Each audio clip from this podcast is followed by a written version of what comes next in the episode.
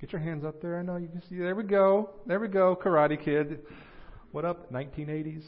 Um, 1984 was a good year for movies. Footloose, Gremlins, Ghostbusters, 16 Candles, Karate Kid. If you're a child of the 80s like mine, you've likely seen what we're about to see here. It's just a, a little clip. We'll see another part of it later on. But this, just to set it up a little bit, this is the part of the movie at the beginning where Daniel LaRusso, who is played by good old Ralph Macchio, uh, Daniel LaRusso is being picked on by some of the buddies, some of the, the bullies. they weren't buddies, they were bullies. Some of the bullies in his neighborhood. And all these bullies knew karate, and uh, he was sort of defenseless. And so he met this karate master, this karate master, uh, named, that's actually only the second time that that move has been done on stage here. First service being the first. so uh, he meets this karate master named Mr. Miyagi. And uh, Mr. Miyagi agrees to train Daniel in karate so that he can defend himself. Well, the training starts with all of these mundane, boring, sort of pointless cleaning tasks. He's got him sanding and, and waxing and painting at Mr. Miyagi's house. And so Daniel's like, what is going on with all this dumb, pointless stuff you've got. You just got me as your slave. That's all you're doing. I'm not even learning karate. Mr. Miyagi says, Not everything is as it seems. Watch this clip. No karate training. I'm what? I'm being your slave is what I'm being, man. Now, we made a deal here. So? So? So you're supposed to teach and I'm supposed to learn, remember? For four days I've been busting my... Every little thing. Ah, you learned plenty. I learned plenty. I learned how to sand your decks, maybe. I wash your car, paint your house, paint your fence. I learned plenty, right? Ah, not everything is as simple. Oh, I'm going home, man. You ever feel like Daniel sometimes? All this waxing and sanding and painting, what's the point of all this work? Like, like why is so much of life this seeming just sort of mundane, boring, kind of pointless stuff that seems to have no relevance to all these big, important things that I want to do with my life. You ever feel like that about a lot of your life? I remember feeling this way a lot like Daniel as a kid. A lot. Feeling like, why am I having to sleep for eight hours a night when it seems like all my friends aren't and my parents are just being mean and they want me to sleep and, you know, maybe you remember being assigned books in English about grapes and and Gatsby's and, and wondering what does this have to do with anything? I'm not going to need to know this when I'm working later on. What's the point of all this? Maybe you had a coach who had you do crazy workouts. Uh, I remember one coach who had us carry teammates on our backs going up and down stairs. I knew what it was about, but I didn't like it at the time. And I thought, man, this is just, this is over, this is over what we need to be doing here. I mean, this is pointless work. Maybe, maybe you had a job. I remember my first job. I cleaned the bird cages and I cleaned the fish tanks. Just all this menial, boring work, sweeping and mopping and cleaning. And I, and I at the time kind of felt like, where is all this headed? What's the point of all this work? Maybe you felt like that as a kid. Maybe you feel like that now. Maybe you feel like your everyday work seems to feel disconnected from, from the bigger, more important things that you know that you're supposed to be doing with your life. You know that God has called you to. Maybe you feel that way even now as an adult. But what if there is a bigger picture going on? What if there's a bigger picture that, in fact, you and I can't possibly see? That God is putting together with the world for the sake of His goodness and glory, for the sake of establishing a kingdom for Himself. What if that's the big picture going on? And, and, and in actuality, you and I can't even possibly see that bigger picture. It's the disconnect between what God's doing in the bigger picture and our everyday, seemingly mundane and unimportant lives that can be hard for us. That's the struggle. But, but what if God has something important for your future for which He is preparing you now? You just don't know what that is. You just don't see all the from here to there. What if what God's actually doing is a piece of that bigger picture that He is making happen in the world for the sake of establishing for Himself an eternal, powerful, glorious kingdom? What if God has something important in your future for which He's preparing you right now? The Bible addresses exactly this question in the Old Testament book of 1 Samuel, where we're going to see today the story of a shepherd boy turned king and how he got there, some of how he got there. You see, what seemed insignificant at the time for David is exactly what prepared him for the future. He was a shepherd boy who became a king. What easily could have seemed to him like insignificant, day to day, boring, mundane marathon of insignificance as a shepherd boy for hour upon hour upon day upon day was actually exactly what God was using to prepare him for a key role in this establishing of the kingdom. That's the story of David. And really, it's the story of every single one of us. If we will have the eyes to see that, if that will be our perspective on the matter. And really, this is just a matter of perspective. Because God is doing that. The question is how we see ourselves as a piece of that or not. Because, friends, we miss this truth about God using our daily, seemingly boring, seemingly insignificant day to day lives. We miss this truth because we are seeing things from our limited human perspective. Turn to 1 Samuel 16 if you don't have that handy yet.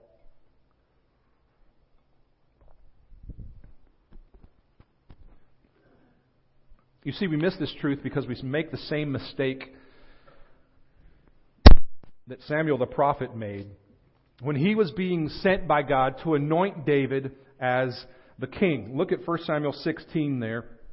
We're going to start in verses uh, 6 and 7.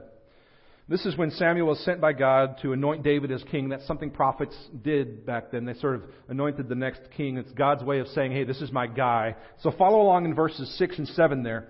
Samuel had just sent for David's whole family.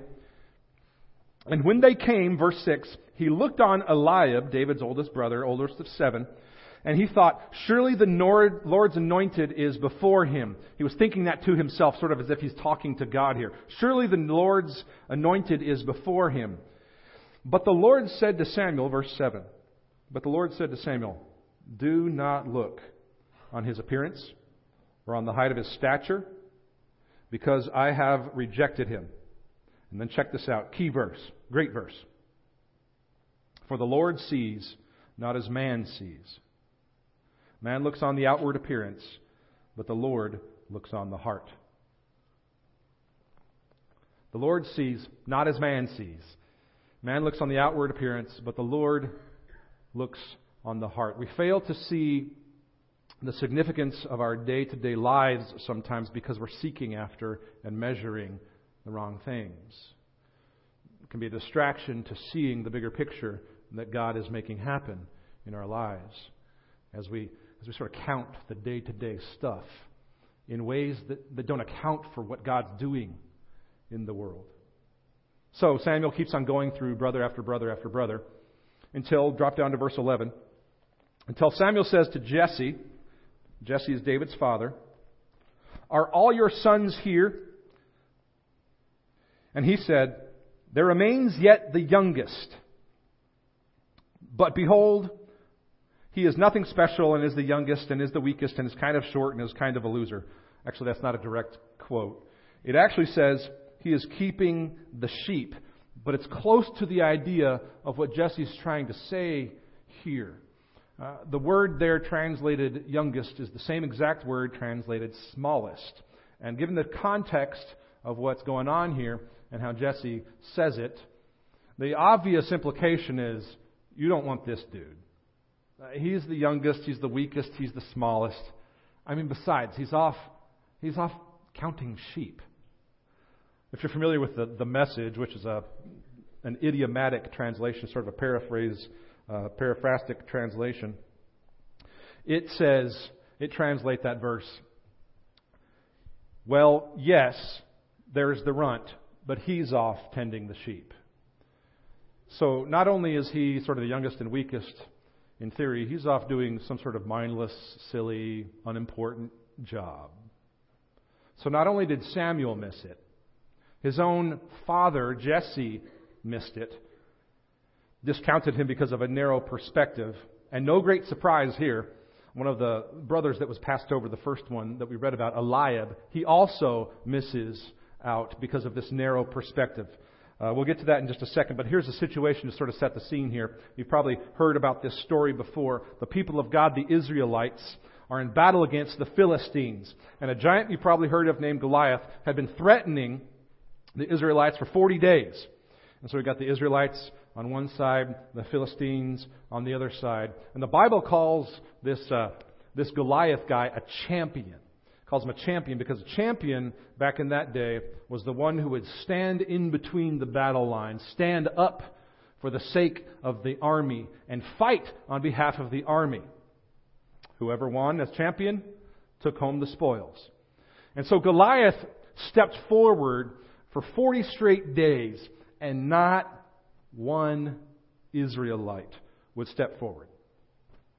So David, coming up on the situation here, asks his fellow Israelites, jump down to 1 Samuel 17:26, 17:26, where we see David sort of question what's going on here as a setup for talking about Eliab, his brother, discounting him.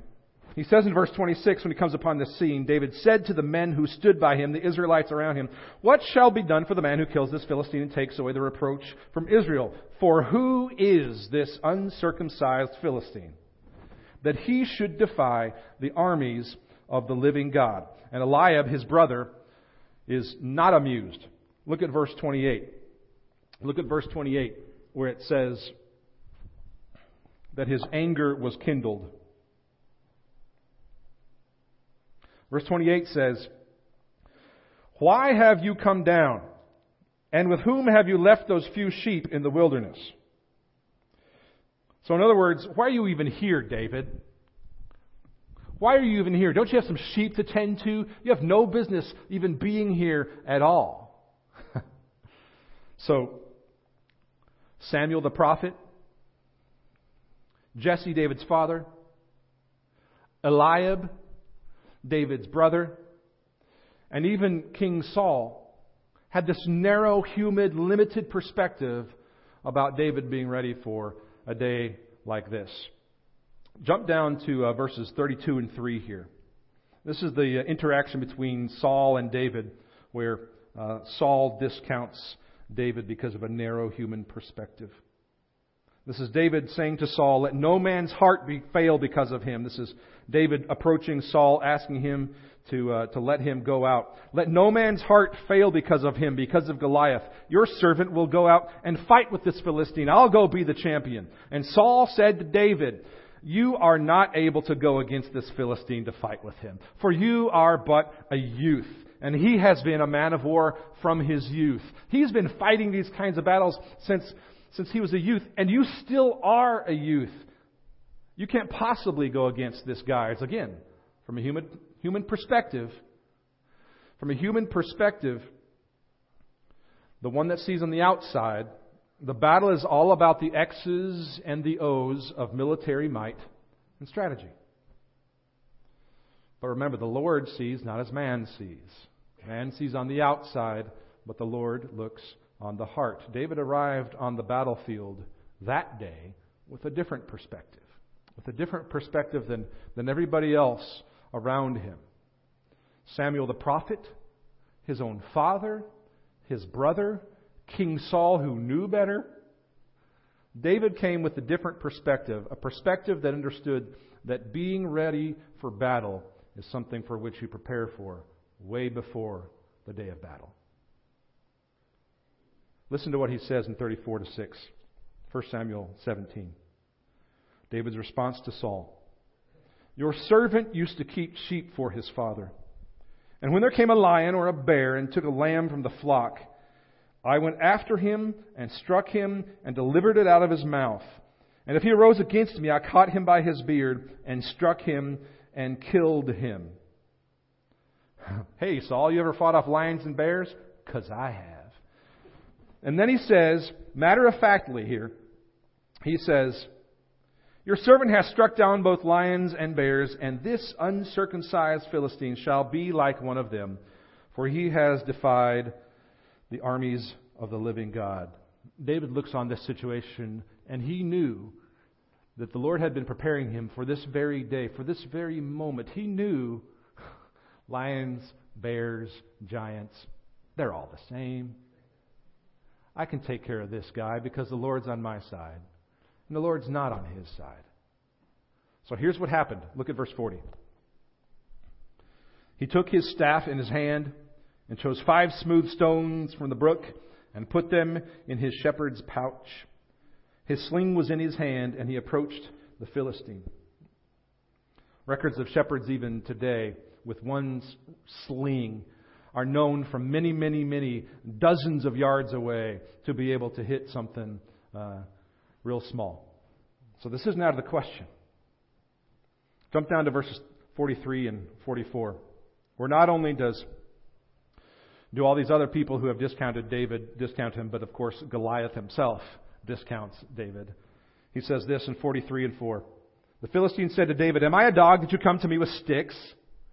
All he saw was David's staff there.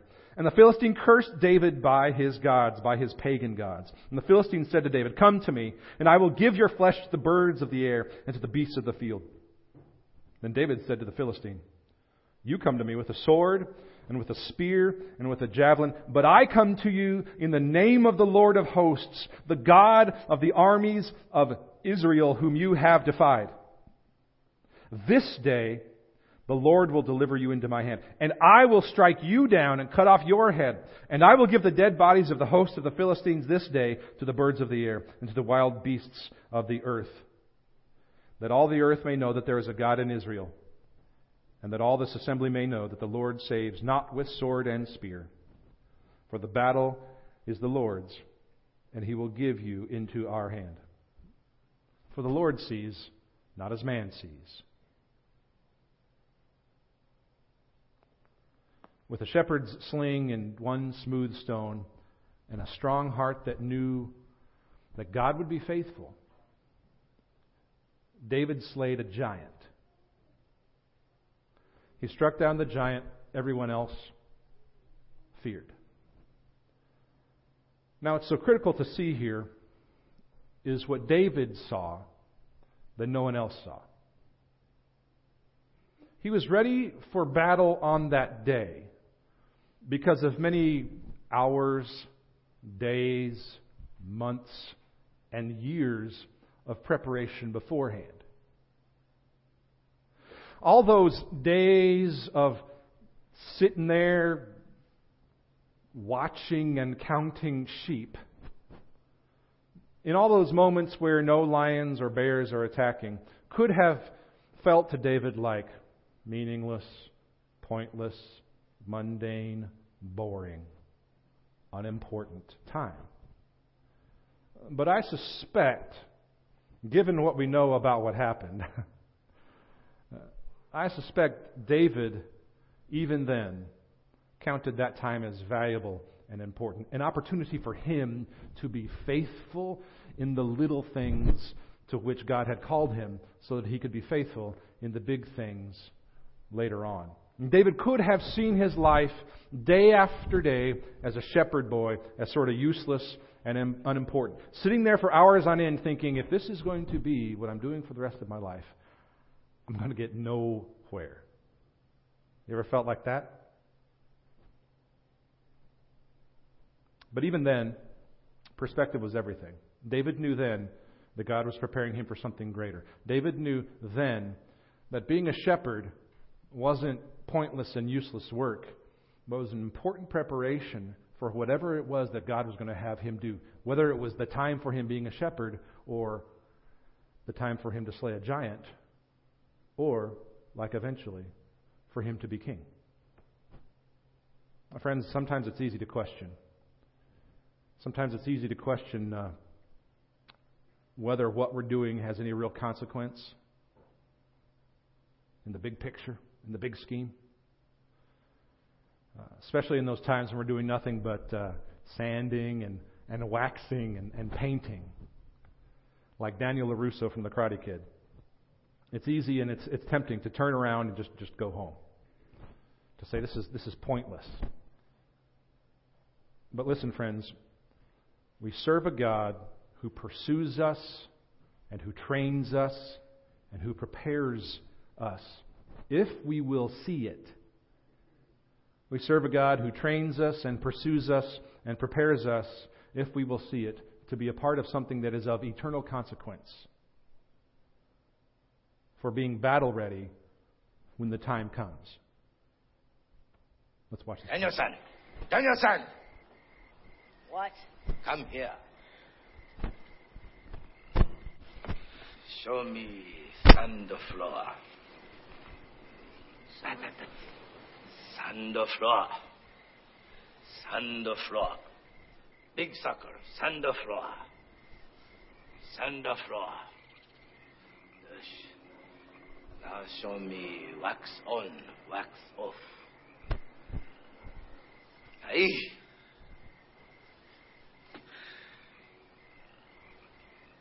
Wax on, wax off. Wax on, wax off, eh? Wax on, hot. Wax off. Concentrate. Look at my eye. Lock a hand. Thumb inside. Wax on, hot. Wax off, hot. Wax on, hot. Wax off, hot. Wax on. Wax off. Show me penta fence. Up, down. Up, down. Up, down. Other side. Look eye. Always look eye. Show me paint the house. Side, side. Lock wrist. Side, side. Side, side. Yes. Show me wax on, wax off. That! That! That! That! Show me pin to fence. That! Face! That! That! Show me side to side. Yes! That! That! That! Show me sand or floor. That! That! That! That! Yes. Yes! Stop! Stop! Oi. Hey, look, I always look, I. Come back tomorrow.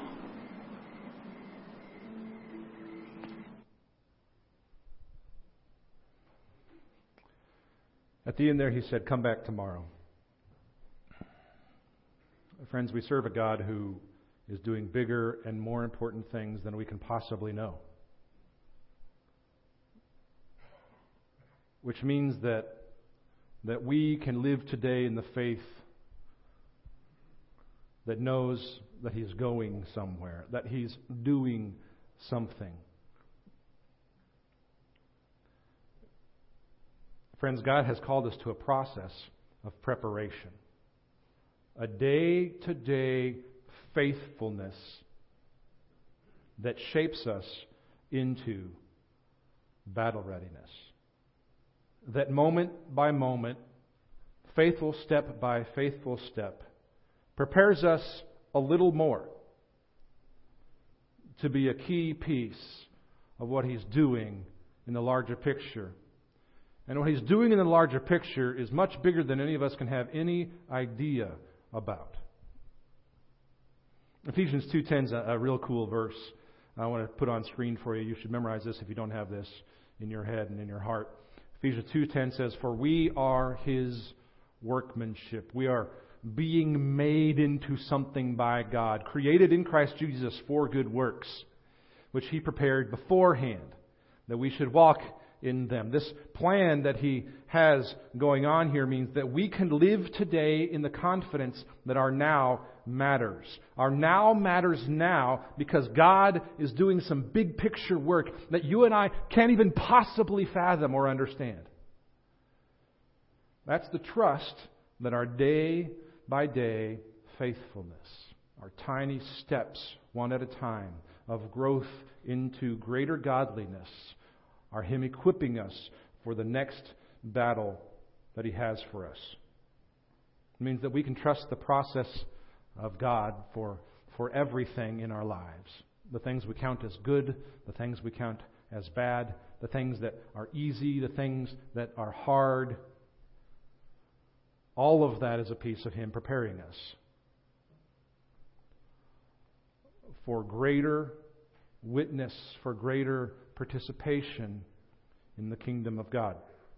So, the things that you do every day, when you read the Word, when you pray in relationship with God, when you minister to somebody else with a, a healing and kind word instead of a tearing down or gossipy word, when you do what's good and right at work in a situation that tempts you to weasel self out of it, when you live with integrity day by day, when you love your kids and teach them about Jesus and live in ways that are intentional for them to become who God made them to be. Every little piece of that, every iota, every ounce of effort of that is faithfulness in knowing that God is doing something much bigger than we can possibly imagine. Just think about David for a second. David didn't have any idea of the big picture of what God was making happen. But he lived, even as a shepherd boy, hour by hour, day by day, as if it mattered in preparation for what God had for him to do. David didn't know as a shepherd that he would step forward someday and be the champion between Israelites and Philistines. Let me tell you something else David didn't know. David didn't know that someday the Savior of the world who would take on the sin of the whole world, would come from his very bloodline. That's a big picture.